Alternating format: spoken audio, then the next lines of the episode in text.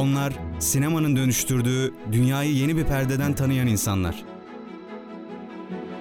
Hayal gücünden yaratılan dostların hikayelerini konuşmak ve onların anlattıklarını aktarmak için buradalar. Hazır 3 2 1 Çak klaketi.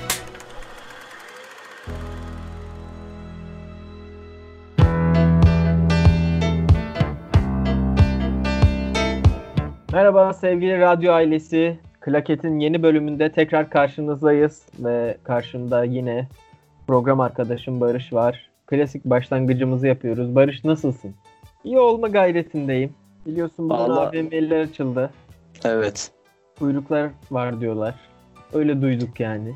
Şimdi bayram öncesi açıldığı için ve kıyafet satan yerler açık olduğu için bir de uzun süredir evde kalıyoruz. İnsanlar kışlık kıyafetler giyiyorlardı ve şimdi yaz geliyor. Yazlık kıyafet alma sevdası da oluştuğu için böyle bir karar sonucunda böyle şeylerin olması oldukça normal geliyor artık bana.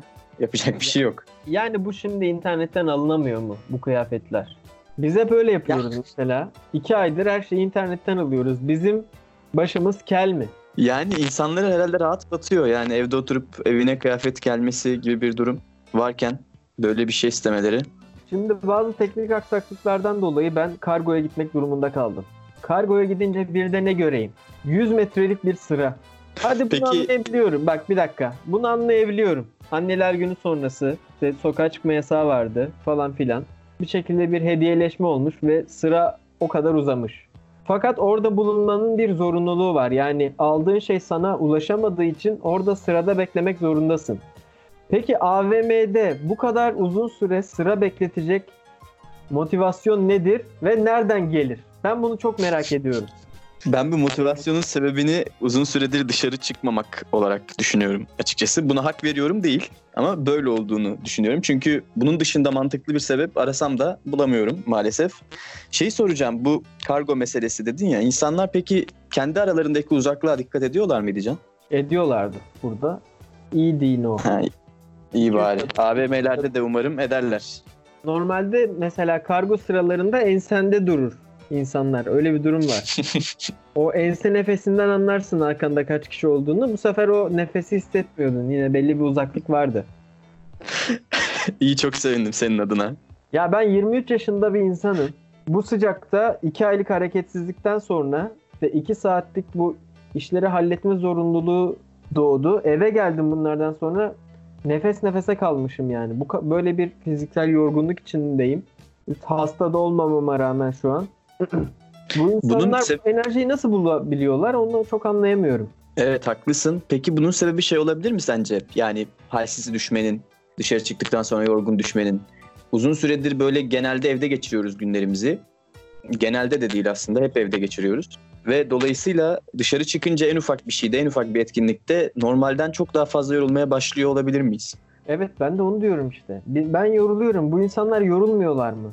Sadece atıyorum bu AVM'nin oraya gidip sırada bekleme düşüncesi beni yoruyor. Düşünürken mesela şu an düşünüyorum ve yorgun bir tekrar. Gözlerim kapanıyor yani. Nasıl olabilir ya bu sıcak? Zaten o maskeyle yürümek falan inanılmaz bir şey. Boğazın boğazın acımaya başlıyor çünkü ağızdan nefes alamıyorsun. Çok fazla nemlendiriyor maskeyi. Sürekli burundan alman gerekiyor. Yürürken de çok sık nefes alıyorsun burundan. Ve aldığın nefesi sürekli burnunun dibine geri veriyorsun. Bildiğin nefes almadan 2 saat yürüdüm ya. İnanılmaz bir şey. Ya anlıyorum senin demek istediğin de insanların artık bu o yorgunluğu bile düşünmeyecek kadar bıkmış bir halleri var sanırım. Depresyon oranının arttığını düşünüyorum ben ülkede. Ya biz ya Şimşehir'de de karşılaştım. Bizim burada pazar vardı. Ya hala yerlere tükürüyorlar ama nasıl bir yere tükürmek yani? Hunharca. Şimdi Yani- burası da bu- buca yani onu da Ya yani suyu damıt Afrika'daki susuzluğu gider. O kadar yani. Öyle bir şey yani anladın mı? Artık yuh be kardeşim ya. Ya ama şimdi bunlar kontrol edilemeyecek şeyler mi? Neden kontrol edilemiyor? Bunları da tartışmak lazım şimdi. Bunu düşününce sırf bir toplum eleştirisi yapmak çok doğru gelmiyor yani. Sen pazarın girişine, çıkışına, ortasına ne bileyim belirli uzaklıklarda bir sürü bu durumu kontrol edebilecek zabıta olabilir, polis olabilir. Birilerini yerleştirirsin ve insanların en ufak hareketinde onlara bir ceza verirsin. O zaman bu insanlar da bunu yapmamaya başlarlar yani. Abi ama şimdi sokağa asker mi indireceksin? Adam normal yolda yürüyor yani. Yani Sokağa değil de ya böyle pazar tarzı yerlere yani toplumun bir arada olduğu yerlere diyorum. ya orada var zabıta da yani kaç orada da kuyruk var zaten. Hani pazarın içindekiler hariç orada da bir 30-40 metrelik kuyruk var. Yani hangi birine şey yapacaksın? Önlem alacaksın. Adam hastane du- hastanenin orada duruyor. Hastanenin girişinde affedersin yani iç sıvılarının hepsini dışarı çıkardı orada ya. Ya bari hastanenin önünde yapma kardeşim. Senin amacın ne? Gerçekten Yani insan ya. Bak çok yükseldim fark ettiysen. Haftalardır bu kadar şey değilim. evet fark ettim radyoya saklamışsın kendini. İnsanlığımdan tiksindim geri geldim ya. Bir de iki saatte yani. Kuvvetli bir giriş oldu ama programa. İsyankar fakat kuvvetli. Evet şu an içine aldık dinleyicileri. Ya ben artık o kadar halsizleştim ki bir şey yapınca geçiyor o halsizliğim. Ama bir şey yapmadığım zamanlarda çok artıyor. Yani böyle 28 saat uyuyabiliyorum. Öyle bir özellik kazandım bu süreçte. Sevdiğim bir özellik değil ama hani ama güzel Evet ya. Ya. Ben Uyumak zaten Can'a mesaj attım mı iki gün sonra geri döneceğini düşünerek atıyorum artık. Ya Barış, uyumak bu kadar güzelse ölmeyi düşünemiyorum. İnsanlara kötü örnek oluyorsun Can. Şaka bunlar hep şaka tabii ki. Önlemlerimizi alalım ve kimseye hastalık bulaştırmayalım, evden çıkmayalım ve sağlığımıza dikkat edelim. Ya burada şimdi bunları deyip deyip ben program bitince ıhlamurlu ballı ayvalı içecekler içiyorum yani. O yüzden Doğru haklısın. kötü örnek teşkil etmeyelim arkadaşlarımıza. İlerleyen dakikalarda bununla ilgili daha derin sohbetleri de alacağız. Tabii Stalker ve Labelle Epoch konuşacağız. Yalnız e, bir bölüme bu kadar büyük filmler seçebiliriz sanırım. Ben bu program için özel fular sipariş ettim. Boynumda şu an fularım var. Boynum üşümesin diye bunu konuşurken. Güzel bir program olacaktır yani o açıdan. Fular varsa bence kesin olur. Kesin Benim güzel olur. Senin yok mu? Benim yok takayım mı? Ha, tabii abi takmadan şimdi olmaz. Doğru Kabul- takmadan kabul takmadan görmez. konuşamayız. kabul görme. Caiz değil çünkü. Hemen hemen takıyorum. Aslında bunu bir de, bu bir de, bunu bir de Cihangir'de konuşmamız gerekiyordu ama Cihangir artı fular ama tabii hani bu karantina durumu olduğu için Cihangir'e gidemedik. O yüzden hani en azından fular farzını yerine getirelim. Bizde hani bizde bu şekil. Taktım ben Surf fularımı. ölçü. Tamam, güzel. Ee, haftalık bültenimize geçelim diyeceğiz. Yine bültenimiz kara delik gibi, bomboş ve içine bizi çektikçe yok etti. Ama bir haber buldum. Kıyıda köşede bir haber buldum. Benim haberim yok mesela. Şu an yayında öğreniyorum falan. Evet, Dark'ın 3. sezonunun kurgusu bitmiş. Dark dizisinin. Takip edenler varsa müjdeliyorum. Kurgu bitmiş. Ka- ama kaba kurgu mu tam kurgu mu bilmiyorum yani bitmiş dendi bana ama Eto bitmiş gibi olmasın hani yani. Haziran'da yayında diyorlar. Duyduğum kadarıyla Haziran'da yayındaymış. Aldık İzliyor musun Dark? izliyorum çok severim. Ha öyle mi? Bilmiyordum bak. Tabii Ben canım, bilmiyordum senin izlediğini. yok izlemiyorum ben. Abi güzel bir dizi yani ne açıdan güzel? Hani Kurgusu insan- bitiyor. kurgusu güzel. İnsanların anlattığı gibi şey değil aslında. Hani beyin yakan, aman tanrım neler oluyor şu an gibi bir dizi değil. Takip etmesi o kadar zor değil yani. Biraz dikkatli bir izleyici olarak herkes her şeyin farkına çabuk varabilir. Zaman atlamaları var. Ama bunlar da belirgin yani. Çok kolay. iki sezon arasında bile kolayca bağlantı kurabiliyorsun. Öyle bir ekstra bir karmaşa yok. Zaten kafa yoran teorik şeyler de çok yok. Arada bir böyle bir ufak e, kavramlar girse de onları hep açıklıyor. Uzun uzun açıklıyor. Hatta bazen gereğinden fazla açıklıyor. Hani izlerken şey hissedemiyorsun. Aa ben anladım bunu. Başkaları anlamamıştır gibi bir şey zor oluyor bazı kısımlarda. Ancak çok ufak metaforları falan çözebiliyorsun. Onun dışında oyunculukları fena değil. Güzel. Atmosfer olarak güzel. İşte bilim kurgu, zaman yolculuğu falan. O açıdan izlenebilir. Güzel bir Alman yapımı. Olur. Yani ben de bir bakarım. Sen söyledin şu an ben izlemiyordum çünkü. Ama çok duydum. Çok fazla insan izliyor. O yüzden duymuştum daha önce. Sen de beğendiysen bir bakayım. Yani Dark'tansa Westworld'u izlemeni tavsiye ederim. Onu biliyorum. Onun bir bölümünü izledim. O olaylar olayların içinde anlatılacak gibi değil. Onu yazanlar da anlamamış olabilir. Emin değilim. Acaba hani bir deneyelim bakalım ne olacak diye yaptılar da insanlar mı çok anlamlı buldu falan. Olabilir. Enteresan bir içeriği var. Çok zekice. Çok fazla zekice ve insanı kendi kötü hissettiriyor. O kadar iyi olması içeriğinin. Güzel dizi onu tavsiye edebiliriz evet. Tamam. İzleyicilerimize, daha sonra daha doğrusu dinleyicilerimize de buradan Westworld'ü tavsiye etmiş olalım Can. Şimdi çok güldük, çok eğlendik. Biraz ufak bir girizgah yapacak olursak. Tarkovski hakkında Barış ne düşünüyorsun? Ne düşüneyim? Ya adamın bir kere adamın diye bahsetmem de ne kadar saçma. Bu Sovyet dönemine denk gelmesi çok büyük bir şanssızlık. Yani az film gördük ondan bu yüzden. Ona biraz üzülüyorum. Ama bugün Stalker'ı yani sen bana mesaj atıp Stalker'ı konuşalım dediğinde düşündüğüm şey Tarkovski'yi nasıl gördüğümden ziyade e, senin sendeki se- senin hayatında Stalker'ın yeri olmuştu. Yani o yüzden bugün birazcık senin Stalker hakkındaki düşüncelerini daha çok merak ediyorum diyebilirim kendimdense. Böylelikle topu sana attım. diyorsun. Ne yaparsan. Evet. hoş, hoş olmadı yani böyle olmadı. Tarkovski'nin 7 tane filmi var. Evet. Ivan'ın çocukluğu, Andrei Rublev, Solaris, Ayna, Stalker ve Kurban. Doğru mu saydım? Eksik var mı? Bir de Nostaljiya. Nostaljiya. Nostaljiya evet. var. Aslında hani üretim sıkıntısı Sovyetler Birliği'nden ziyade kendisinin üretmek için uzun vakitleri tercih etmesi. Ee, çok böyle seri üretime geçmiş bir yönetmen değil. Hatta ilk filmini de Ivan'ın çocukluğunu başka biri çekerken dahil olup o e, yeniden başlayıp tamamlıyor. O sayede ilk film ortaya çıkmış oluyor. O yüzden hani tamamen bir Tarkovski filmi diyemediğimiz bir film. Ivan'ın çocukluğu ama o gelişini oradan biz görmeye başlıyoruz. Çünkü kullandığı işte su imgesi, hayvanlar, böyle işte o yavaşlık, karanlıkta kalmalar, kamera hareketleri falan hepsini görmeye Yani o başlıyoruz. şi- burada. şiirsel dilini aslında birazcık Evet. da. Bu Ama- bunlar bunlar zaten oluşturuyor birazcık o şiirsel dili. İşte tek sıkıntı senaryo tamamen ona ait olmadığı için e, bir o başka bir metnin içine bunları yerleştirmiş gibi. Fakat daha sonra tamamen kendi tasarladığı Andrei Rublev filminde o ilk şiirsel üslubu görüyoruz. Andrei Rublev eski bir Rus ressam. Onun hayatını çok epik bir şekilde 3 saat hatta biraz daha uzun anlatıyor. Tarkovski'nin yapmayı sevdiği bir şey filmlerin uzun olması. Böyle bir Evet. şey kendisinin. Sonra Solaris'i yapıyor 72'de. Solaris'in de şöyle bir hikayesi var. Kubrick 2001 yaptıktan sonra Tarkovski'ye yorumu soruluyor. Tarkovski de kabaca şu şekilde yorum yapıyor. Kelimesi kelimesine değil ama ya bu film böyle çekilmezdi. Bunun anlamını ortaya çıkarmayı becerememiş falan gibi cümleler sarf ediyor. Solaris'i çektikten sonra Kubrick'e soruyorlar nasıl buldunuz diye. Kubrick de diyor güzel bir film zaten hani büyük bir yönetmen falan filan deyip geçiştiriyor durumu. Tarkovski'ye tekrar soruyorlar. Solaris'i istediğiniz gibi yaptınız mı diye. O da hayır yapamadım diyor. Halbuki Solaris'le 2001'in anlatmak istediği şeyler birbirlerine çok yakınlar.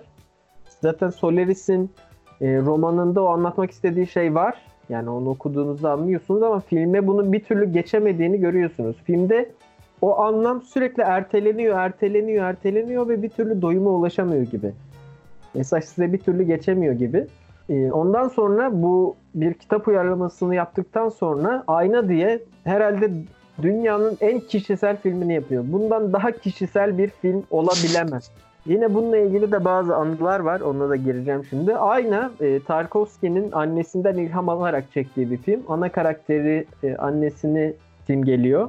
Ama filmde savaştan çocukların sahneleri, işte geçmiş, gelecek sürekli birbirinin içine geçtiği için e, bir ne derler konusu yok filmin. Sadece bazı e, görseller var ve bir türlü çözümlenemiyor film eleştirmenler tarafından. Sonra bir, bir anı Tarkovski ve işte 3-5 büyük film eleştirmeni oturup filmi incelemeye başlıyorlar. Sürekli bir şeyler çıkarıyorlar.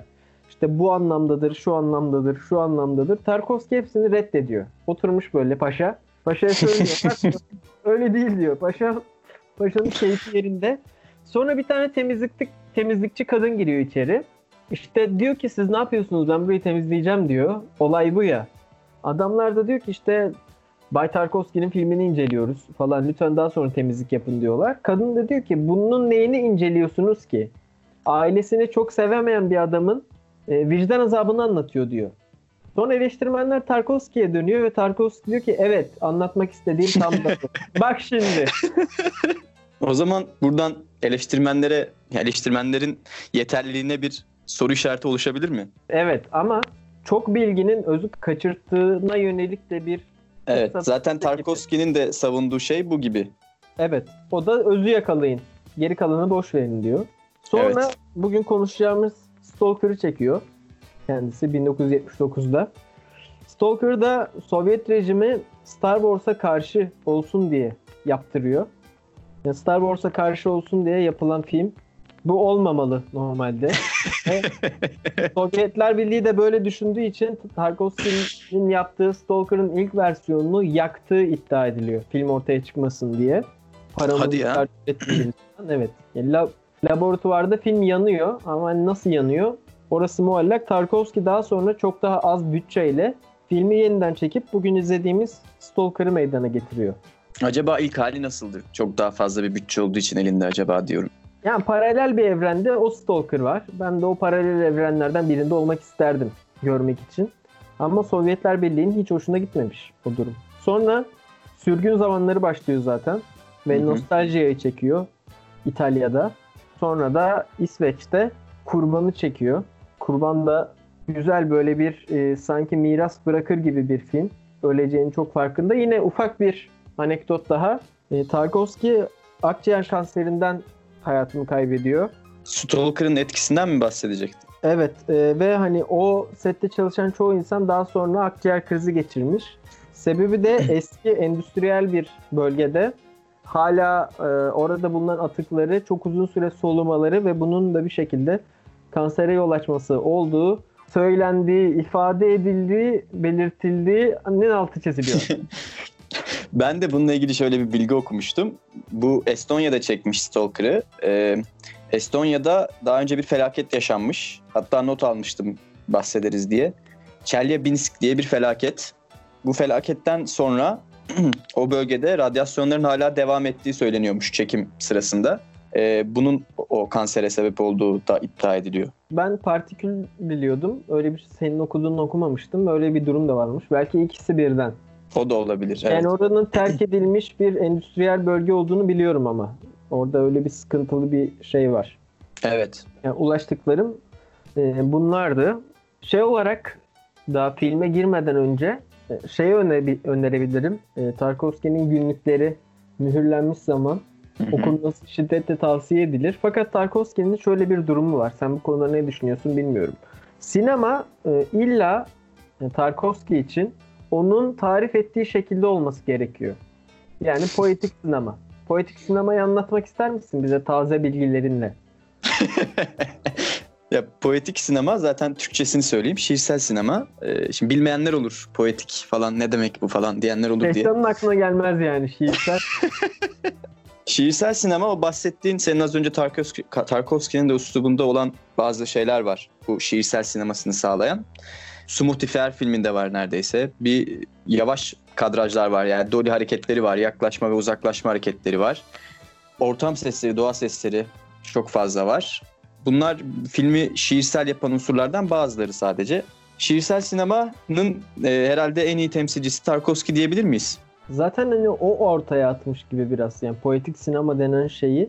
Evet. Çünkü kendi o şekilde ifade ediyor ve hatta bu poetik sinemayı deneysel bir tür olarak görüyor. Yani ben şey diyor bence sinema deneysel olmalıdır deyip Steven Spielberg'ün yaptığı şeylere sallamaya başlıyor aleni. Hiç hiç hiç geveleme yok. Geveleme yok direkt. Bunlar insan... Biraz agresif agresif bir adam mı acaba? Yani Evet. agresif değil de sallamayı çok seviyor gibi geliyor bana. hödük hödük hödük bir insan. O mühürlenmiş zamanı biraz okudum ben. Hatırlıyorum orada da vardı bir şeyler. Yani Bu tarz bu yıl- söylemler. hödük derken çok büyük sanatçı ama şeyi biraz tuhaf. Ee, Sadece gö- benim yaptığım doğru düşüncesi çok yanlış bence. Ama Evet. e, şöyle düşünüyorum. Çok özür dilerim lafını böldüm. Şimdi şiir denilen şey de içinde alegori bar- barındıran bir şeyi bir roman gibi veya bir makale gibi bilimsel bir şey gibi açık açık söylemeyen ve e, gizli kapaklı ifade eden bir şey. Bir sinema filminin de bu yönden her şeyi çok açıkça ifade etmesi gerekmediği, içerisinde belli alegorik unsurlar barındırması gerektiğini düşünürsek bir bakıma e, şiirsel sinema düşüncesine katılıyorum ama sadece böyle olur düşüncesine katılmıyorum. Ya sonuçta yaptığı şeyi dünyada en iyi yapan adam. O tarzı. O zamana kadar. Ama işte bir tarafta Amerika'da Amerika'nın Tarkovski'si olan Kubrick 2001 diye bir film yaptığında hani eşitsin artık anlatabildim mi? Eşit yerdesin evet. ve senin 2001'i anlayıp o filmin çok iyi olduğunu kavraman lazım. İşte ondan diyorum bir şeylik var yani kendi fikirlerine çok aşık ve işte Doğu Avrupa insanı yani aslında bur- buralı insanlara çok benzer bazı huyları var. Ee, çok inançlı hayatın yani özel hayatında da çok inançlı. Dini olarak da çok inançlı.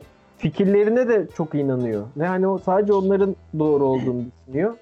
Yani böyle olduğu için, böyle biri olduğu için Tarkovski olabilmiş.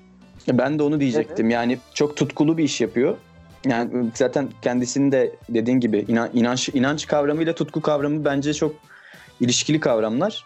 Yaptığı işlerin iyi olabilmesinin sebebi belki de bu kadar kendi fikirlerine aşık olması. Yani bir şeyin arkasında durabilmesi belki de onun e, o aradığı özü ortaya çıkartabilen şey oluyor diye düşünüyorum.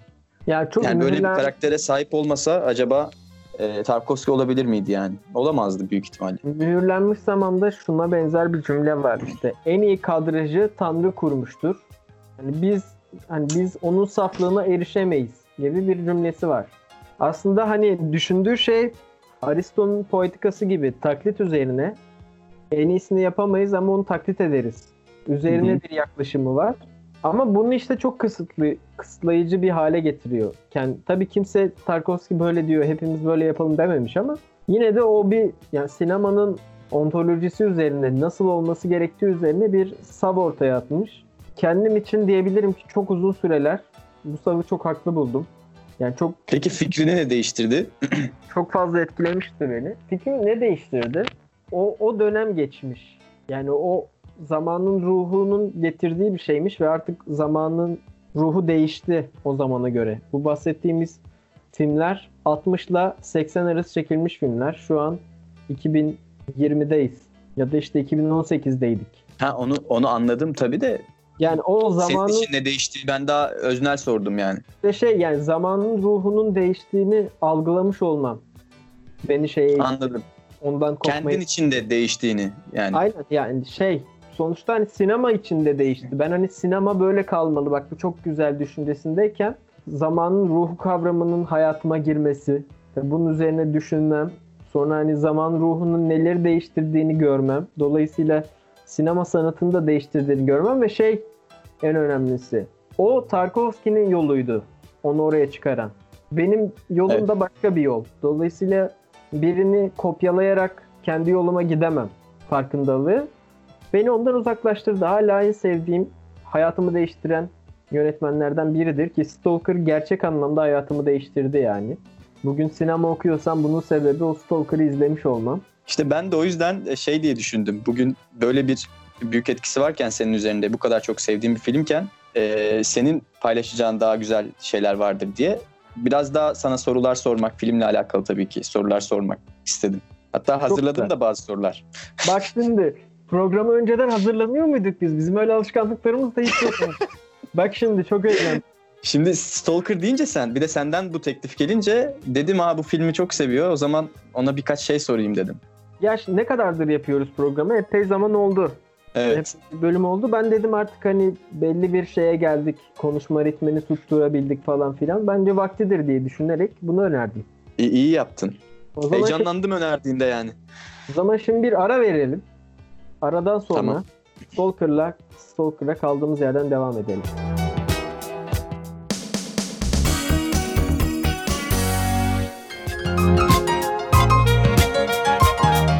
Evet küçük bir aradan sonra yeniden konuşmaya devam ediyoruz.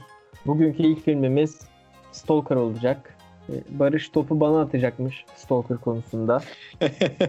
ben de bu arada iyice hazırlandım ve öyle bir cevaplayacağım ki diyorum Barış. Hadi bakalım. Genel olarak şöyle bir konusundan bahsedeyim çok spoiler vermeden. Ee, filmde bölge adı verilen bir yer var. Bu bölgede bir oda var ve bu odada da insanların her istediği yani istediği şey gerçekleşiyor gidip o odaya girdiklerinde. Fakat işte bazı şeyler var. Temel gereksinim diyeyim. Doğru cümleyi, kelimeyi bulamadım. O odaya gidebilmek için yani o bölgeye girebilmek için o odaya daha doğrusu işte umudunu kaybetmiş ve kötü bir pozisyonda olması gerekiyor insanın. Öyle hala hayattan bir şey bekleyen, umudu olan insanlar giremiyor. Ben de e, burada birazcık daha filme değindikten sonra soruyu soracağım. Burayla ilişkili bir soru. Bir stalker var, yazar var ve bilim adamı var. Bu, bunlar bu bölgede o odaya doğru gidiyorlar.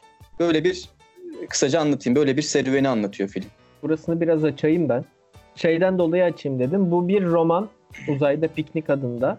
Ha, evet. Boris ve Arkady Strugatsky kardeşleri. Bunlar Rusya'nın e, çok ünlü bilim kurgu yazarları ve genelde kara mizah olarak yazıyorlar. Romanın içeriğinde e, böyle bir bölgeden bahsediliyor ve e, stalkerlar buraya gidip bölgeden bir şeyler çalıp insanlara satıyorlar.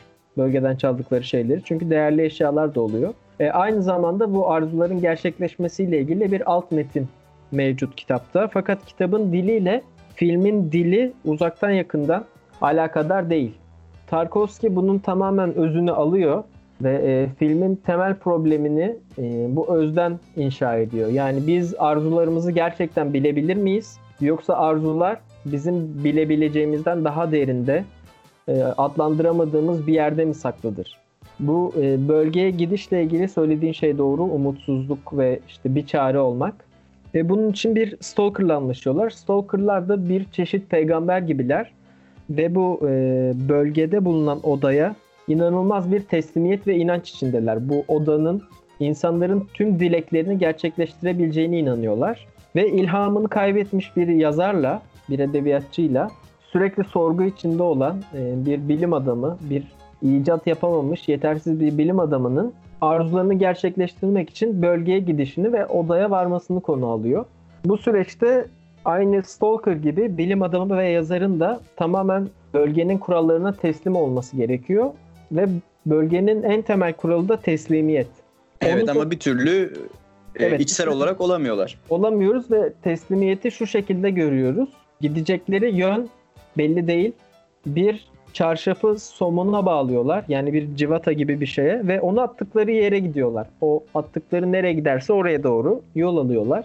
Ve şöyle bir durum var. Direkt olarak odanın yanından geçtikleri bir sahne var. Odaya doğru ilerlerlerse oda onları geri atıyor hissiyat olarak korkutuyor ve e, insanları oraya gitmekten alıkoyuyor.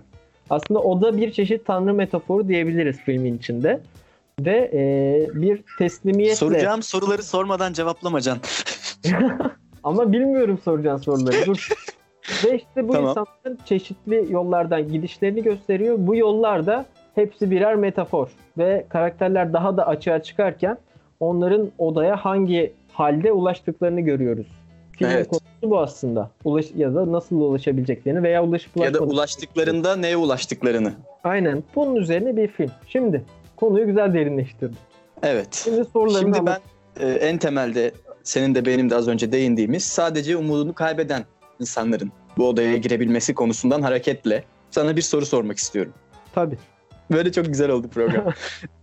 Diyorum ki şimdi bu, bu imgesel şeyin gerçekmiş gibi algılanması ve e, inanmaya ihtiyaç duyacak kadar kötü durumdayken var olması hakkında ne düşünüyorsun? Yani böyle bir yere doğru mu gidiyor? Yani bizim e, inancımız inanmaya ihtiyaç duyacak durumdayken mi var oluyor acaba?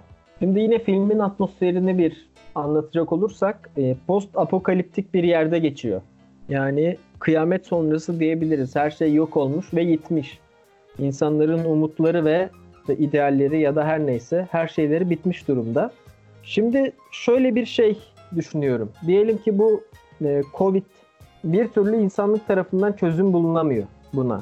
Nihayetinde Evet. insan insan buna karşı çaresiz kaldığında insanı insan neye yönelir? Evet ibadete falan olabilir. İnanca yönelir. Yani onu kurtaracak üstün bir güç bekler. Aslında bunu sadece din olarak düşünmemek lazım bak. Sosyoekonomik olarak çok zor bir duruma düştüğünde güçlü birinin çıkıp seni kurtarmasını bekliyorsun. Üç kişi seni köşeye sıkıştırdığında polisin gelip seni kurtarmasını bekliyorsun.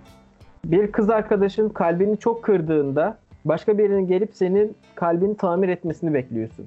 Dolayısıyla zor durumda insanın e, bir şeye ihtiyaç duyması bizim çok primitif bir refleksimiz.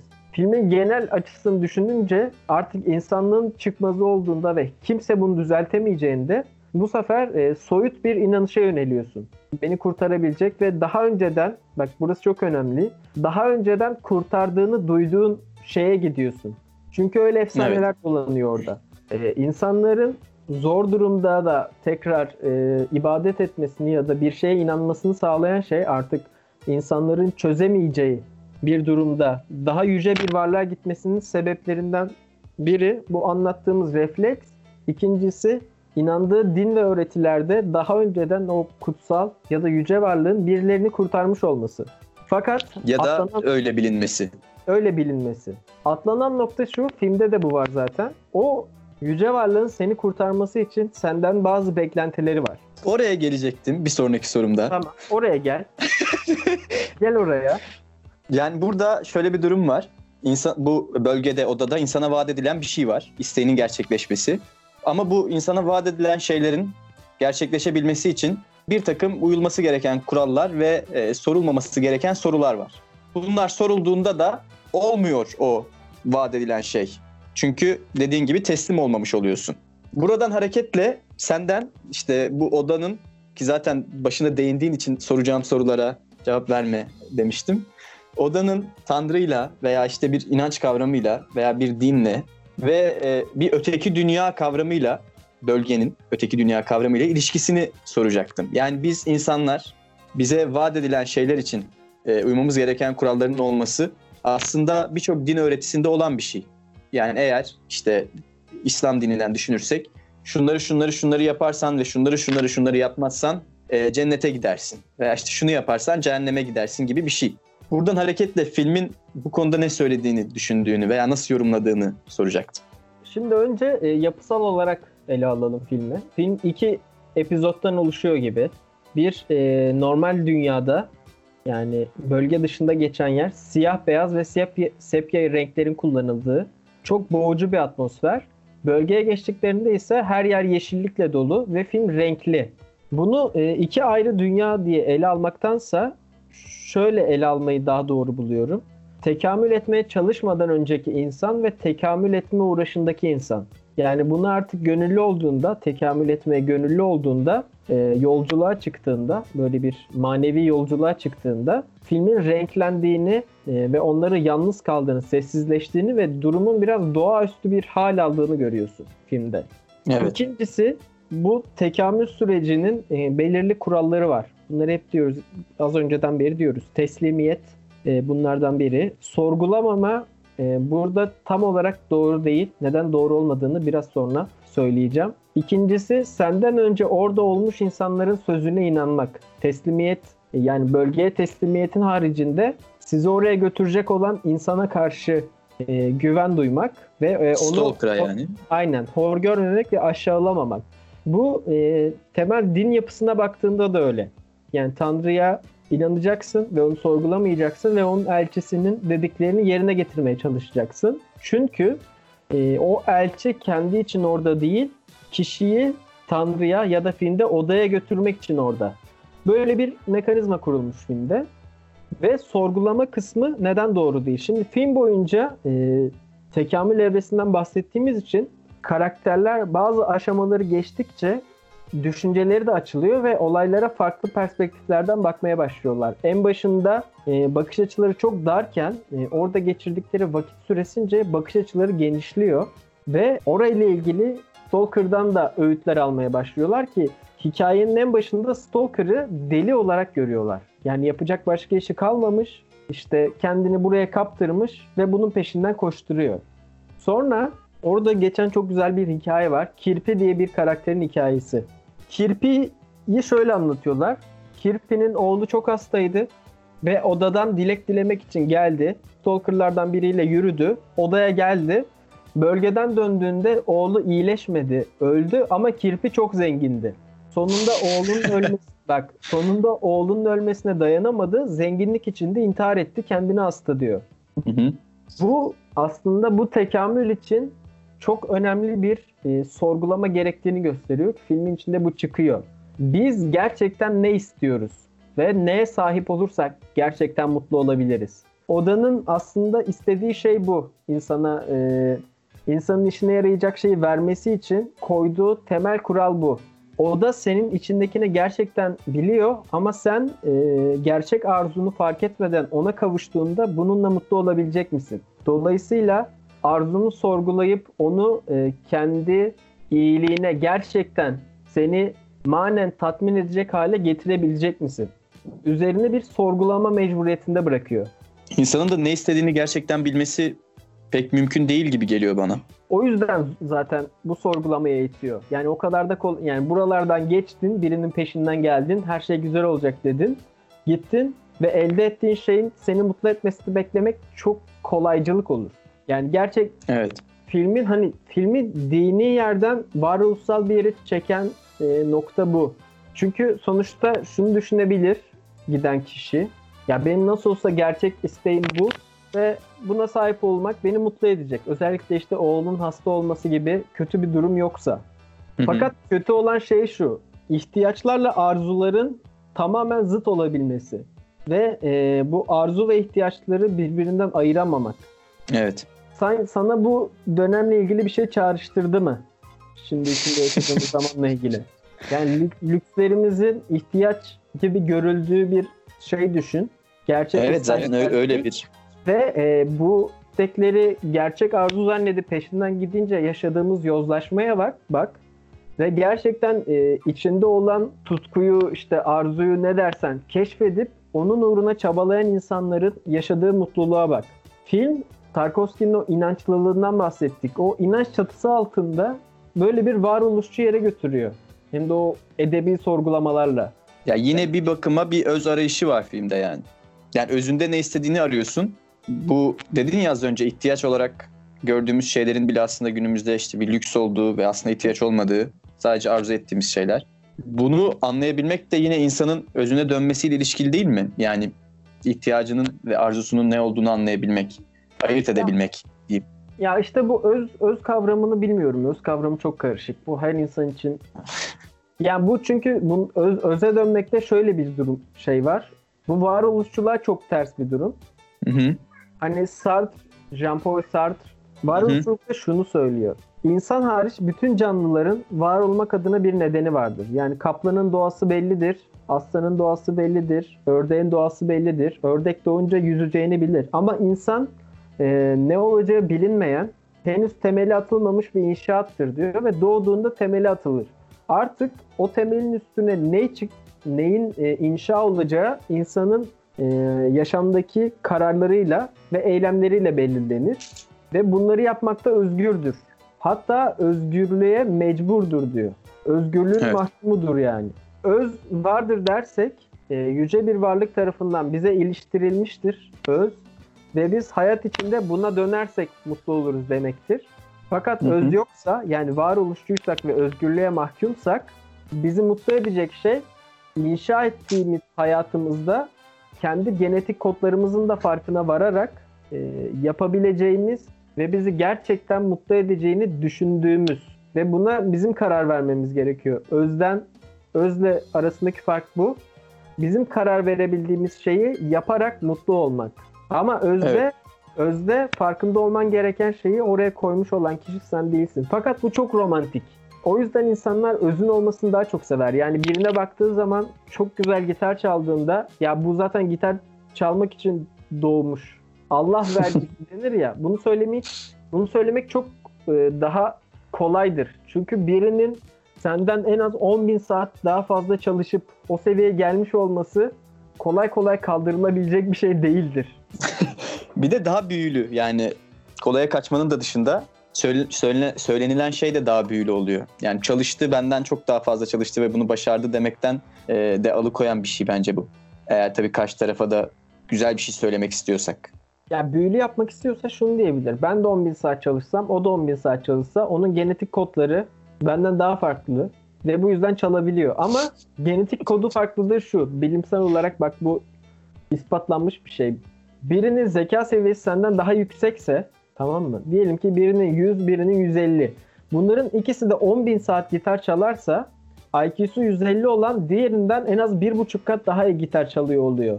Kabaca Evet, bir örnek burada- ama Anladım. Burada da genetik devreye giriyor. ya Ve burada o ego kötü bir şey. Yani o benden daha zeki olduğu için bazı şeylerde daha iyi demek insanın egosuna çok ters. Benim de çok ters. Ben de çok diyemiyorum. Bilsem de bazen benim de çok sinirim bozuluyor. Diyorum ki Allah da öyle yaratmış onu diyerek kendimi rahatlatıyorum. Zaten Karl ne demiş? Din acılı olanların acısı, acı e, acılı olanların e, acı dindiricisi. Nedir? Ruhu kararmışların ferahlatıcısı, kalbi ağrıyanların ağrı dindiricisi ve toplumların afyonudur. Fakat afyon da niye demiş zaten? En büyük acıları eskiden afyon dindirirmiş. O yüzden afyondur demiş. Bizim varoluşsal acılarımızı da bu şekilde dindirebiliyoruz. Yeteneksizliklerimizi, bilmem nelerimizi, her şeyimizi Allah da onu öyle yaratmış diyerek dindirebiliyor. bu kadar güzel bir şey yani. Doğru haklısın. Peki bir şey soracağım. Tabii. Bu e, Tarkovski'nin burada hangi çizgide olduğunu düşünüyorsun? Tarkovski'nin şimdi şeylerini de okuduğum için günlüklerini Tarkovski özden yana tamamen. Çünkü onda tanrı inancı var. Evet. O, o çok net özcü. Ama ben, ya filmin diğer türlü okumasının da mevcut olduğunu savunuyorum ben. Evet var mutlaka mevcuttur. Zaten bir film tek bir okuma için yani tek bir okumayla yapılan bir film olsa o film Stalker olmazdı diye düşünüyorum. Yani, Yani Stalker olduysa bir film o filmin tek bir okuması yoktur ki Stalker olmuştur. bu işte e, arzulardan bahsediyorduk yani bu arzuları özden ziyade insana sorumluluğu atması. Çünkü filmin finalinde film boyunca özü anlatıyor ama filmin sonunda olan şey bütün sorumluluğun insana atılması yine. Yani bir bakıma o e, varılan yerde de hiçbir şeyin olmadığını yine bir gerçek yani e, asıl olanın gerçek olduğunu anlamak gibi bir etkisi de oldu bende. Neden bilmiyorum ama doğru bir yorum mu bilmiyorum. Ama öyle bir etkisi olduğunu söyleyebilirim. Ben de ben ben bunu amaçladığını düşünmüyorum açıkçası. Okuduğum şeylerinden de. Çünkü tam tam tersi düşünüyorum. Ben bence de ters. Zaten o yüzden sordum yani Tarkovski neresinde diye. Ben de e, öze yakın olduğunu düşünüyordum fakat filmin sonu çok öyle gelmedi yani bana da. İşte orada bir trik yapmış. Bir sal, zehir, zehir salmak var yani. O zehri salmış baba oraya. Alın demiş ne yaparsanız yapın. Peki sıradaki soruma geçeyim mi? Tabii. Bitmiyor. Gönder. Sorularım bitmiyor. Gönder. Sen dedin ya şimdi Bir Stalker soruya 25 e, dakika bir cevap veriyoruz zaten. Şimdi sen dedin ya Stalker e, bir peygamber gibi adeta filmde ve o da bir tanrı gibi. Bir sahnede yazar işte e, Stalker'a tanrı gibi olduğunu ve işte otoriteden zevk aldığını söylüyor ve sitem ediyordu.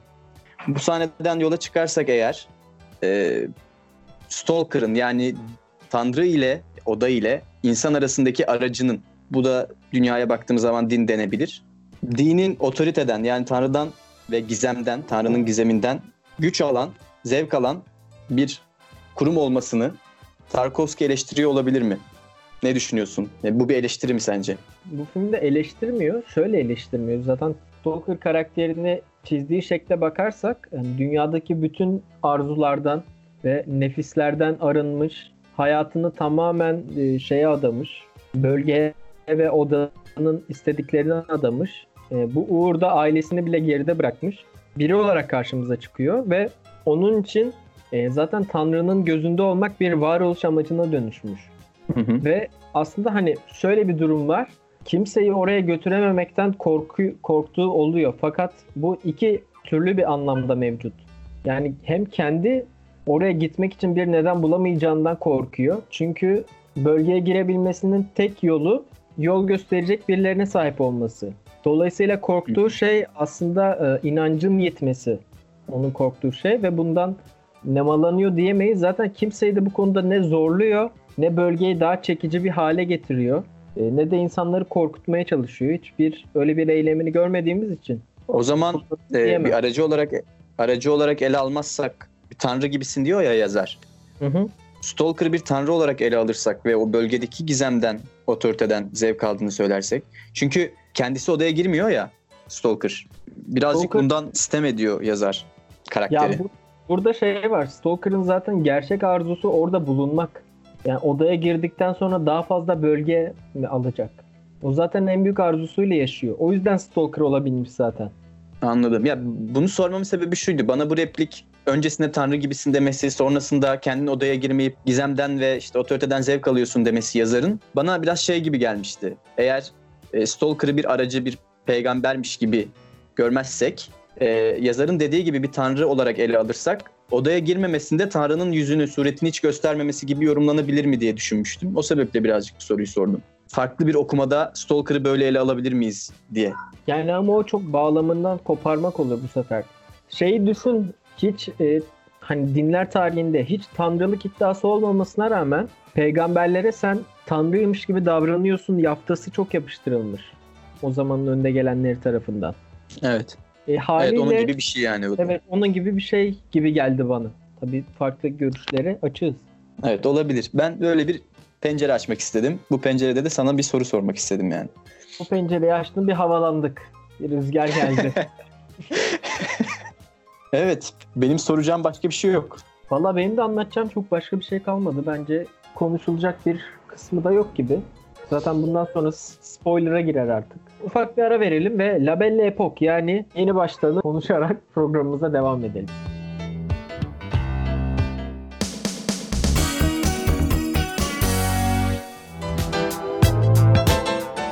Evet aradan sonra Stalker defterini kapattık ve La Belle Epoque nüshasını kitaplarımızdan çıkarıyoruz ve önümüze koyuyoruz şu an. Sen bunu anlatmak isteyebilirsin. Sevdiğin bir film. Teşekkür ederim. Üzerime oynadığın için şu anda. Tabii anlatayım. Her şey Ee, karşılıklı. film- Film ben izleyeli çok oldu. Vizyondayken izlemiştim. O yüzden e, çok ufak detayları hatırlamıyorum tabii ki ama filmi genel hatlarıyla çok net hatırlıyorum. Filmde Victor adında bir karakterimiz var. Bu adam eşiyle bazı problemleri var ve çağa pek ayak uyduramamış. Teknolojiden pek anlamayan bir adam. Müthiş bir oyunculuk sergiliyor bu arada. Bu abimiz yani işte Fransa'da çok ünlü bir oyuncu. Evet kadını oynayan da adı neydi onun?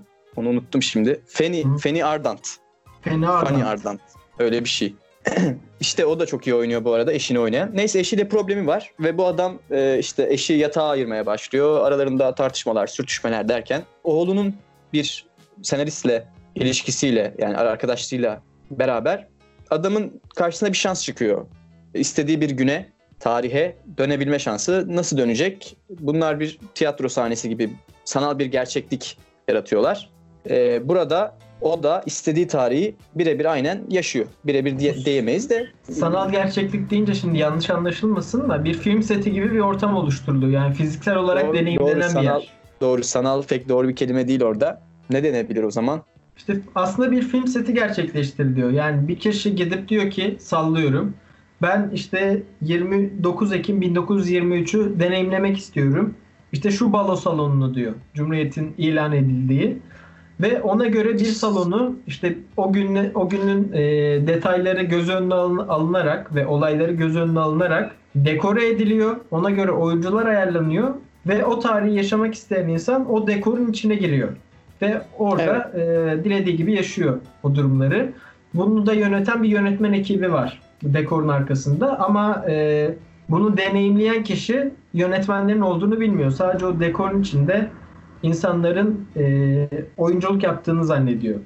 Evet. Yani e, bir bakıma o kurmacı olan şeyi kabullenmiş oluyor karakter. Evet.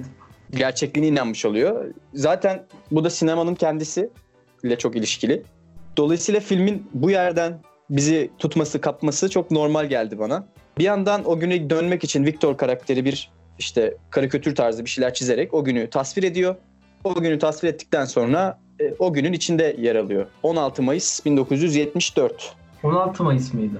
16 Mayıs diye biliyorum. Yanlış biliyorsam düzeltebilirsin O- tabii ki. Sanki 17 idi. Öyle de olabilir. Emin değilim. Tarihten emin değilim ama Mayıs'ta kesiniz. Yani bir günün lafı yok aramızda bence boş ver. O tarihte eşiyle tanıştığı tarih. O güne geri dönüp o günü tekrardan deneyimlemek istiyor karakter. Hep spoiler ver ama film. böyle. Ama bu spoiler değil yani. Bu zaten filmin işte merak edip fragmanına girseler anlayacaklar. Yani çok spoiler olduğunu düşünmüyorum bunun. Lütfen üstüme oynama. Lütfen üstüme oynama bak. Neyse filmin konusu bu. Daha fazla girersem gerçekten spoiler olabilir. Ben buradan hareketle sana bir soru yönelteyim o zaman. Sana bir pas atayım sen de gol at. Sen geçmişte bir gününe dönmek ister miydin? Eğer isteseydin bu hangi günün olurdu? Ve neden? Ama bu çok kişisel bir soru. yani fazla kişisel yani. Tamam o zaman e, kendi günlerine değil de tarihin herhangi bir gününe diyeyim. Kişisellikten çıksın. Bilmiyorum abi galiba ya aslında o bak bu şey olarak güzel bir soru. E, olumlu bir şey mi şahit olmak istersin olumsuz bir şey mi? Mesela sen şeye şahit olmak ister mi, istemez miydin Stalker'ın setine? Bir hakkım mı var benim bunu yapacak? E, yani e, param varsa iki de olur filmde çünkü bu işler parayla dönüyor biliyorsun. Hani bir hakkım varsa, bir hakkım varsa Stalker'ı tercih etmezdim. O kadar onun Tamam. setine o kadar o kadar ilgi duymuyorum yani. Peki neyi tercih ederdin? Soru zaten o. Neyi tercih ederdim? Aklıma çok şey geldi. Öyle böyle değil yani. Haddinden fa- Mesela şey aklıma geldi. Stravinsky'nin ilk Paris konseri. Hmm. Aa O- evet o şey. Anladım. Mesela onu Bahar ayinini ister- çaldı. Aynen. Sonra Godoy'u beklerkenin ilk ilk gösterimi. ilk sahnelenişi. Evet. Onu deneyimlemek isterdim. Sonra Peki şu anki aklınla mı? Yoksa o dönemin bir insanı gibi mi? o dönemin bir insanı gibi olmak isterdim canım. Millet yuhlarken ben kalkıp alkışlayayım diye. Aman be bunlar anlamadı. tamam Yani anladım bak- ne istediğini az çok. Çok, çok milliyetçi bir söylem olabilir ama Cumhuriyet'in 10. yılında Atatürk'ün konuşmasının olduğu yerde olmak isterdim. Önlerde bir yerde. Evet. Bunu Sen bu tarz isterdim. örnekler verince benim, benim yüzüm gülümsüyor biliyor musun? Abi gülümsenir ya. Atam ya sonuçta. Evet. Buradan da-. Mesela Güzel şeyi şey. yani kötü olarak da mesela toplama kampını görmek isteyebilirdim yani o anmış gibi. Ben ben de ya da bir sava- ya da her- herhangi bir savaş sahnesini falan deneyimlemek isteyebilirdim. Gerçekten deneyimlemek istemediğim için ve kimsenin O şey deneyimlemek istemediğim için Sen bunu söyleyince aklıma o e, insanları seyreden güvercindeki sahne geldi. İnsanların yakıldığı. Hatırladın mı? evet işte yani ya bunları gerçekten görmek istemediğim için ama yani yaşayanlar da nasıl yaşamış onu anlamak isteyebilirdim. Çünkü buna şahit olup anlamayı kaldıramam muhtemelen. Ama belki bir nebze hani bu bir taklit şu an diye düşünerek sağaltabilirdim. Şeyde bak filmde şey çok dikkatimi çekti. Aslında şu an söylediğim şeye de çok uyuyor. Adam ilk e, bu dekorun içine girdiğinde her şeyin yalan olduğunu çok farkında. Evet hatta onunla oynuyor falan yani e, şakalar yapıyor insanlarla konuşurken. Aynen. Ve şeyi düşün. e, biz bir filmi açtığımızda da onun sahte olduğunu biliyoruz ya. ilk açtığımızda. Evet. Ama dakikalar geçtikten sonra ona kaptırıyoruz kendimizi. Hatta hani karakterler karakterlere aşık falan oluyoruz ya da hani hayatımızda onları aramaya şey başlıyoruz. Aynen. Filmde de bu durum var. Yani adam o yalan olduğundan tamamen emin olduğu ve bunun için para verdiği şeyden o kadar etkileniyor ki işte sinemanın Evet. büyüsünü böyle bir oyun içinde oyun tasarlayarak vermiş olması çok kaliteliydi. Zaten az önce en başta konuşurken de bizi tutma yani filmin bizi kapmasının bizim filmi beğenmemizin sebebi bence bu yani. Bu olduğunu düşünüyorum. Laf geçmeden hangi dönemde olmak istediklerini sevgili dinleyicilerimiz bize Klaket Radyo'dan yazabilirler. Hatta bir post atabiliriz bunun için. Labelli Epok'la ilgili. Onun altına E- yorumda bulunabilirler. O zaman şöyle diyelim mi? Hangi günde olmak istediğini yazan herkesin olduğu bir fotoğraf karesi, post karesi ayarlayıp sayfamızdan paylaşalım. Aynen öyle. Kesin olarak paylaşalım. Herkesi paylaşalım. Evet filmle ilgili diğer bir nokta. Geçmişe duyulan özlem. Sana bir soru Bana soruyorum. mı soruyorsun? Evet. Ha, tamam. Geçmişi özlüyor musun? Bir şey diyeyim mi? Bu benim en sık yaptığım şey ve çok yanlış olduğunu düşünüyorum ama yapmaya da devam ediyorum. Bundan kurtulamıyorum. Ee, çok sağlıklı bir şey olduğunu düşünmesem de e, bilgisayarımda bir arşiv var işte geçmişteki fotoğraflar ve bu geçmişten kastım öyle çok mutlu olduğum zamanlar gibi de değil yani aslında. Lisedeki fotoğraflarım falan. Ama onlara bakıp o günlere falan özlem duyuyorum. Ve özlem duymamı gerektirecek çok da bir şey yok aslında. Bunun sebebi ya günümüzün çok kötü olması. Bunu çok içten söylüyorum o çok kötüyü. Çünkü gerçekten iyi olduğunu düşünmüyorum ama bir süre sonra belki de bugünleri özleyeceğim. Ve büyük ihtimalle de özleyeceğim. Kendimi biliyorum. Geçmişe bu kadar özlem duymak çok mantıklı değil. Birazcık da anın içinde kalıp o anı yaşamamız gerekiyor. Çünkü o günlere bir daha hiçbir zaman dönemeyeceğiz. Ve dönemeyeceğimiz e, günler söz konusuyken o günlerin tadını çıkartmak gerekiyor. Geçmişe bağlı kalırsak o günlerin tadını çıkartamayız gibi geliyor. Woody Sen ne Allen'ın- düşünüyorsun? Woody Allen'ın bir filmi var biliyorsun. Midnight in Paris. Hı hı. Midnight in Paris'te e, altın çağ sendromu işleniyor. Altın çağ sendromu nedir? E, yaşamadığın ve geçmişte olan bir zaman diliminin şimdikinden daha iyi olduğunu düşünmek. Evet. Filmin içinde de karakterler bu daha iyi olduğu zamanlara gidiyor gidiyor ve sürekli daha geri gidiyorlar. En sonunda şöyle bir cümle var. Ya bunun asla sonu yok ve e, evrenin ilk gününe kadar geri gidebiliriz. Sürekli öncesi daha güzel gelecek yaşanmadığı için. Filmin mesajı da nedir? Bugünün bugününü yaşa. İşte tatlı bir final yapıyor. Bugünün güzel olabileceğine dair. Ve film Evet. bitiyor sonra. Bu açıdan bak söylediklerine çok katılıyorum. Hayret. Bir şey ekleyeceğim sadece. Bu da farklı bir tartışma konusu açabilir. Yine Evet. şeyi düşün. Labelle epoktan da yola çıkacağım ve bunu anlayacaksın. Zaten anlıyorsun da yani şey olarak duygusunu da hissedeceksin yani.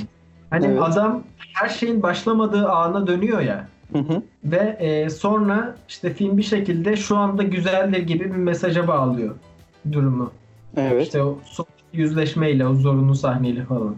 Şimdi o e, adamın o şeyleri ilk defa hissettiği güzelliklerin üstüne o kadar olumsuz şey birikmiş ki Hı hı. ve e, adamın arzuladığı şey aslında geçmiş değil. O zamanki duyguları hala yaşıyor olmak.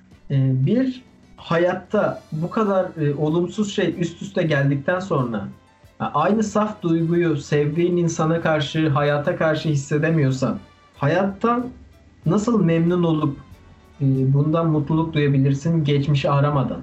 Hadi bakalım hadi. Öyle bir soru sordun ki hakikaten duygusal bir soru. Hissettin ama değil mi onu sen? Hissettim.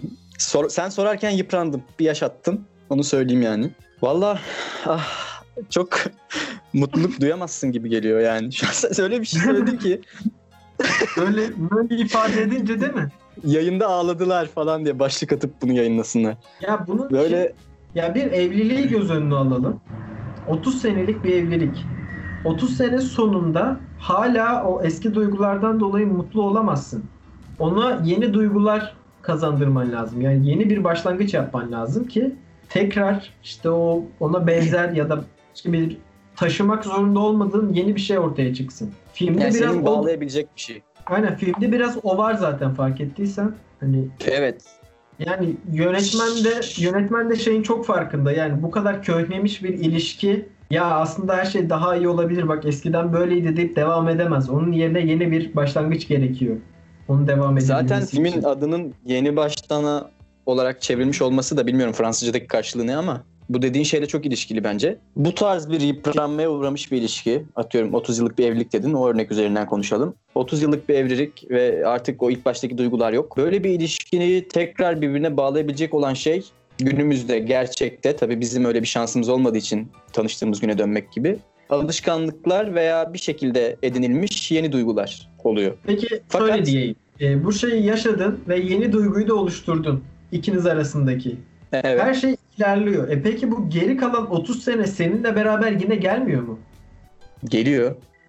O zaman demek ki yani böyle bir bir şey bittiyse bitmiştir o zaman yani. E zaten her şey bitmek üzere başlamaz mı? Öyle sen ilişkilerine öyle mi başlıyorsun? ya. Beni çok köşeye sıkıştırmaya çalışıyorsun. Ama ben bunu daha genel bir perspektifte söyledim. Yani evrenin var olması, insan hayatı, doğmak ve ölmek gibi şeyler. Bu Ya evren, bir- evrenin bilinci yok ki zaten bitmek için var olsun. Ya da sa- sana sen ölüme şahit olduğun için e, öleceğini bilerek yaşadığını doğduktan sonra farkına varıyorsun. Yani başladığın şeyleri bitecek diye başlamıyorsun. Hayata bile öyle başlamıyorsun. Yani o- biz o şekilde başlamıyor olabiliriz ama sonuçta gördüğümüz bir, gördüğümüz bir şey var, bir gerçeklik var ve bu gördüğümüz şey sonucunda anlıyoruz ki her şey bitiyor. Evet. Peki şeyi düşün işte. Bunun biteceğini anladığından sonra artık onu anlamadan önceki zamanlardaki saflığı ve şeyi hatırlayabiliyor musun? Ya da onun yanında getirebiliyor musun? Getiremiyorsun ya da çalışsan da bir zorlama oluyor bu ve zorlama olduğu da bence anlaşılıyordur karşıdaki kişi tarafından. Sonra işte neleri getirmeye başlıyorsun? Bu sefer bunun getirdiği olumsuzlukları. Değil mi? Evet, evet maalesef. Yani her Niye şey bu tarz? olumsuz. Ya benim benim benim kişisel alanıma neden giriyorsun şu an onu anlamadım. Kişisel alanına girmiyorum. İki kişiyiz diye hani diyalektik yaratmaya çalışıyorum. Şey gibi düşün. Sofist, sofistik gibi düşün. Hani Sokrates'de soru sorup cevap alıp işte argümanını devam ettiriyor ya. Hani ikna etmeye Anladım. çalışıyorum olarak düşünme. Argümanı devam etmek ettirmek için bir diyalektik oluşturuyormuşum gibi düşün bunu. Anladım. Peki sen ne düşünüyorsun bu konuda? Abi şöyle bir fikrim var. Bu tabii insan ilişkilerinde çok olumsuz bir süreç ama bu benim belleğimle ilgili de bir problem. bir şeyi böyle bıçak gibi kesip geride bırakmak diye bir şey bende çok olamıyor. Hı hı. Yani o bir şeyler çok biriktiği için onlar bende sürekli olarak geliyor ve hani böyle kar topuğuna dönüşüyorlar. Gittikçe hani büyüyorlar. İşte bir yere kadar büyüdüler. Sonra iyi bir şey oldu. O kar topu yıkılıp sıfırdan yenisi başlamıyor. O Evet. Büyümeye Sa- devam sadece birkaç ediyor. tane düşüyor falan. aynen hiç kesilmeden bir yani şimdi düştüğü yerler bazen o kadar anlamsız oluyor ki çünkü e, bazı sıkıntılı durumları o yaşanan iyi şeyler kapatamıyor. Çünkü onları yaşamışsın artık ve onlar seni değiştirmişler. Hı hı. Yani şey gibi düşün. İşte evren vardı. İşte büyük bir alev topuydu her yer. Sonra soğumaya başladı. Ama şu an olan Evet. her şey bir zamanlar alev topu olduğu için öyle. Evet yani o, o alev topunu atamıyorsun içinden. Aynen. Yani baktığın zaman senin geçmişinde o alev topları, yıkımlar, mıkımlar olmuş. Şimdi düzelmiş ortam. Tamam mı? Böyle bir sakinlemiş. Ama Hı hı. onu sakinlememiş yani. O alev toplarının işte kaosu yaşamış artık. Ya Aslında bir bakıma geçmiş yanımızda taşıdığımız bir çanta gibi günümüzde de ve ondan kopamıyoruz. Ve bunu ilişki bazında daha dar anlamda düşününce de ilişkiler de yıprandıkça o güzel şeyler yapılıp toparlanmaya çalışılsa da eskiden yaşanan yani geçmişteki olayları yanımızda taşımaya devam ettiğimiz için tam anlamıyla bir ilişkiye bir reset atmış olamıyoruz diyorsun. Aynen. Bak burada fikrim şu. Ee, geçmişi tamamen geride bırakmaya çalışmak nafile bir çaba. Bir şeyler kötü olmuşsa olmuştur. Ee, önemli olan bunları sırtlayabilmek. Yani biri e, ilişki için düşünme sadece. Bu kolay bir örnek olduğu için ilişkiden gidiyoruz da hep. Yani işte çok ciddi bir konudan bahsedelim. Soykırımdan. Soykırım oldu. Sonra Alman hükümeti dedi ki özür dileriz ve devam etti. Yani bu soykırımı geçirmiş olmuyor. Evet. Ee, Hala günümüzde izleri devam ediyor. Hala dev aynen. Şeyle diğer ya bu ilişkiyi kurdu işte diğer Yahudilerle e, ilişkiyi kurarken bunu ya Yahudiler onlara dediğinde ya siz bizi katlettiniz dediğinde aman canım 50 sene oldu bir unutamadınız dememeleri gerekiyor. Anlatabildim mi? Yani buna bu sıkıntıya yol açan kişilerin, ülkelerin ya da kurumların her neyse yaptıkları şeyi devamlı olarak kabul kabullenmeleri ve karşı tarafa e, bu kabullenişle yaklaşmaları gerekiyor. Aksi takdirde karşı taraf e, sizin suçluluğunuzu devamlı hatırlar her seferinde. Evet doğru. Hem bir suç işle hem de aradan zaman geçti diye bunu, bunu mu takıyorsun hala ne kadar zaman geçti de gerçekten çok mantıksız. Şu Ya an aradan- sen soykırım üzerinden örnek verdin Hı hı. ama bunu bir ilişki üzerinden düşününce de mantıksız veya başka bir şey üzerinden düşünce de mantıksız. O Ya yüzden zaman geçmesine e, de gerek yok işte. Yeni bir başlangıç yaptık. İşte Dünya Savaşı bitti, soykırım kötüdür dedik. Yani o geride kalmadı artık. İşte yaşandı yaşandı bir ilişkiye başladık. Artık hiç yani artık geride kalsın. Niye geride kalmıyor? Ya öyle öyle öyle bir işletim sistemi yok yani. evet. Mesela çok sevdiğim bir hocam şey diyor. Senin de çok sevdiğin bir hoca. Hastasıyım. Geçmiş kaderdir diyor. Kader geçmişimizdir diyor. Biliyorsundur. Hocam diyorsa haklıdır abi. Ona, onun söylenmez. Burada buradan hareketle şey gibi geldi bana yani. Dedin ya kabullenmemiz daha doğrusu işte o şeyleri e, bu kadar zaman geçti unutalım değil de soykırım örneğinden yola çıkarak söylüyorum. E, bunları kabul edip yaşarsak eğer mantıklı olabilir diyorsun. Bu geçmişin kader oluşuyla da şöyle bir ilişkisi var bir bakıma bakınca. E, kader insanın günümüzdeki eylemlerini de şekillendiren bir şey olduğu için e, Evet. geçmişte yapılan şeyleri aman canım çok üzerinden geçti deyip atmak yerine onları kabul edip onlarla yaşamaya alışırsak eğer günümüzdeki eylemlerimiz de geçmişteki hatalara imkan vermeyebilir. Yani o yüzden de bu çok önemli dediğin şey. Yani abi biz durmadan büyüyen bir acı topu olarak hayatımızı sonlandıracağız ne yazık ki. İyi şeyler biraz dökecek olsa da kötü şeyler hep daha, daha fazla olduğu için. Ee, Çok haklısın. Tıpkı Stalker'da geçen o şey gibi e, cümle gibi. Hatırlıyor musun cümleyi? hangisi Ya cümleyi abi? tam ben de hatırlamıyorum da şey vardı Biraz hani hatırlat biraz. insan doğduğunda e, işte çok güçsüzdür falan diyor ama Ağaç, ağaç öldüğünde de meselesi. çok A- ağaç meselesi evet evet. Aynen. İnsan Aynı gençken gibi. gençken yaş ve eğrilebilen bir ağaçtır. Öldüğünde kas katı olur. Hiç hareket edemez gibi minvalinde bir cümle söylüyor. Evet, yani Öyle güç- biz kas katı olacağız Evet, işte. sen- Kas katı olacağız. sırtımıza yüklenen o geçmişle beraber böyle şey girdim. Farklı bir ses tonunda fark ettin mi onu? Evet bir yatak odası sesi yaptın sen. Evet dinleyicilerimizi etkilemek için hep. Dinleyicilerimiz etkileniyor mu? Sana öyle tepkiler geldi mi? Geldi ama işte söylemiyorum ya. Ben programda nasıl yaptığımı söylemiyorum Can.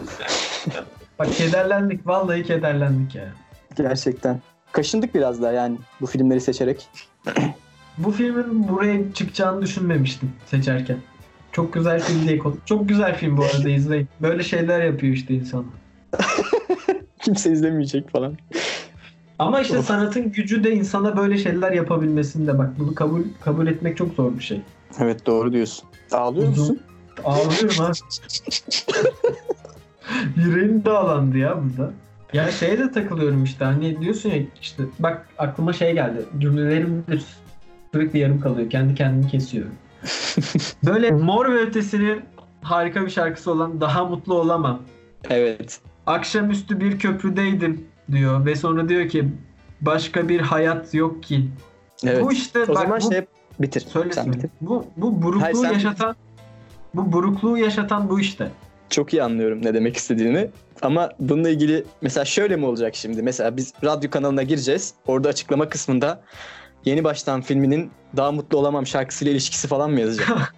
Olabilir. Bu ilişkisi Öyle var bir- abi işte. Yani başka bir hayat düşününce işte eskiyi özlemek ondan var. Çünkü bir daha olmayacak. Ve Evet bu ama- de, bu dediğim de illa güzel şeyler olmak zorunda da değil yani. Hani keşke şöyle olsaydı değil. Bir şeyler yaptım ve bir daha bir seçme şansım olmayacak. Keşke diğerini seçseydim değil bak yineliyorum. Seçme Anladım, şansım anladım. dahi olmayacak. Yani artık o şey kader olacak. Değişmez olacak. Evet. Geçmiş kaderimiz olacak. geçmiş orada orada evrenin böyle mührü gibi duracak yani baktığında göreceksin arkaya baktığında. Ama birazcık daha insanları en azından olumlu bir yönetmek için şunu söylemek istiyorum ben.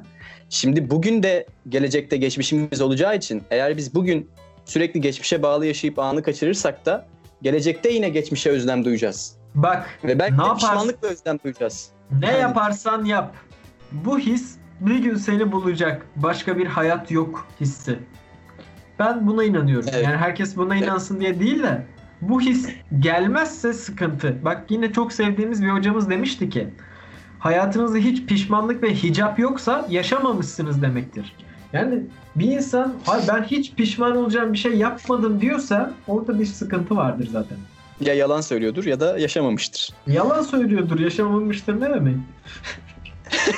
Ya yaşamamıştır. Gerçek anlamda Ya. bir şey yaşamamıştır. O o optimistlik. Ben istediğim, hep seçtiklerim benim istediklerim diye. Peki sonuçları senin istediklerin miydi seçtiklerinin? Ama seçtiklerimin sonuçlarına da katlandım. Bak katlandım. Anlatabildim mi? Yani senin istediğin şey değildi sonuçları. Yani ne seçersek katlanıyoruz anladın mı? İyiyi seçsen de bir şeye katlanıyorsun, kötüyü seçsen de bir şeye katlanıyorsun. İlla ki katlanıyorsun bir şeye.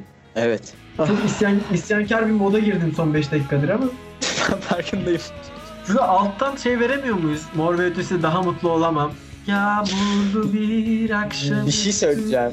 Bir, bir şey söyleyebilir miyim? Tabii. Şu an bunu bunu söylememiz sıkıntı olmuyor mu peki?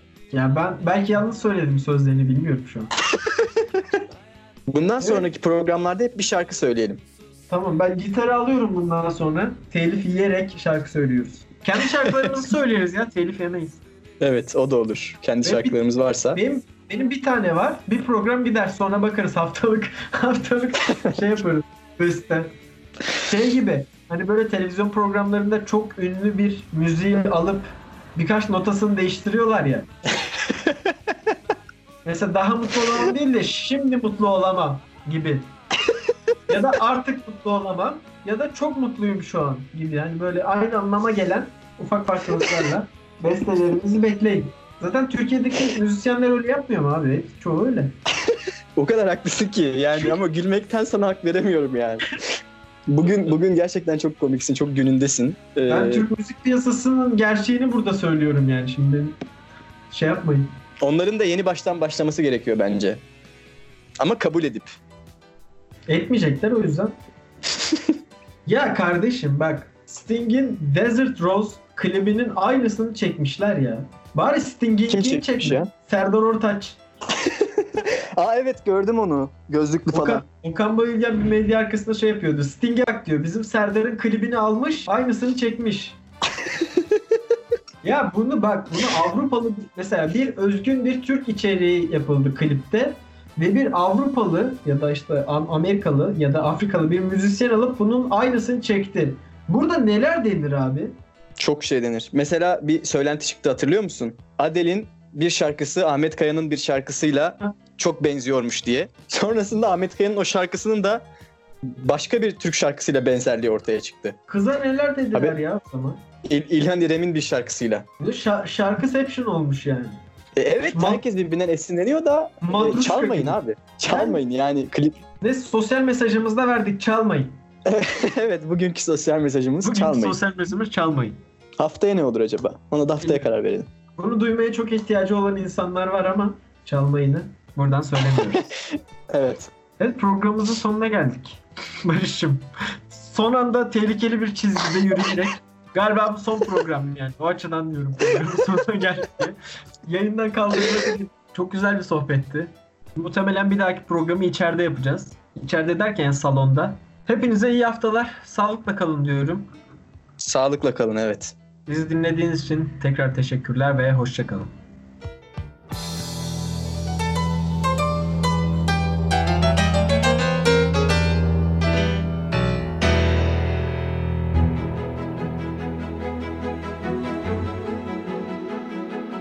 Onlar sinemanın dönüştürdüğü dünyayı yeni bir perdeden tanıyan insanlar. Hayal gücünden yaratılan dostların hikayelerini konuşmak ve onların anlattıklarını aktarmak için buradalar. Hazır 3 2 1 Çak klaketi.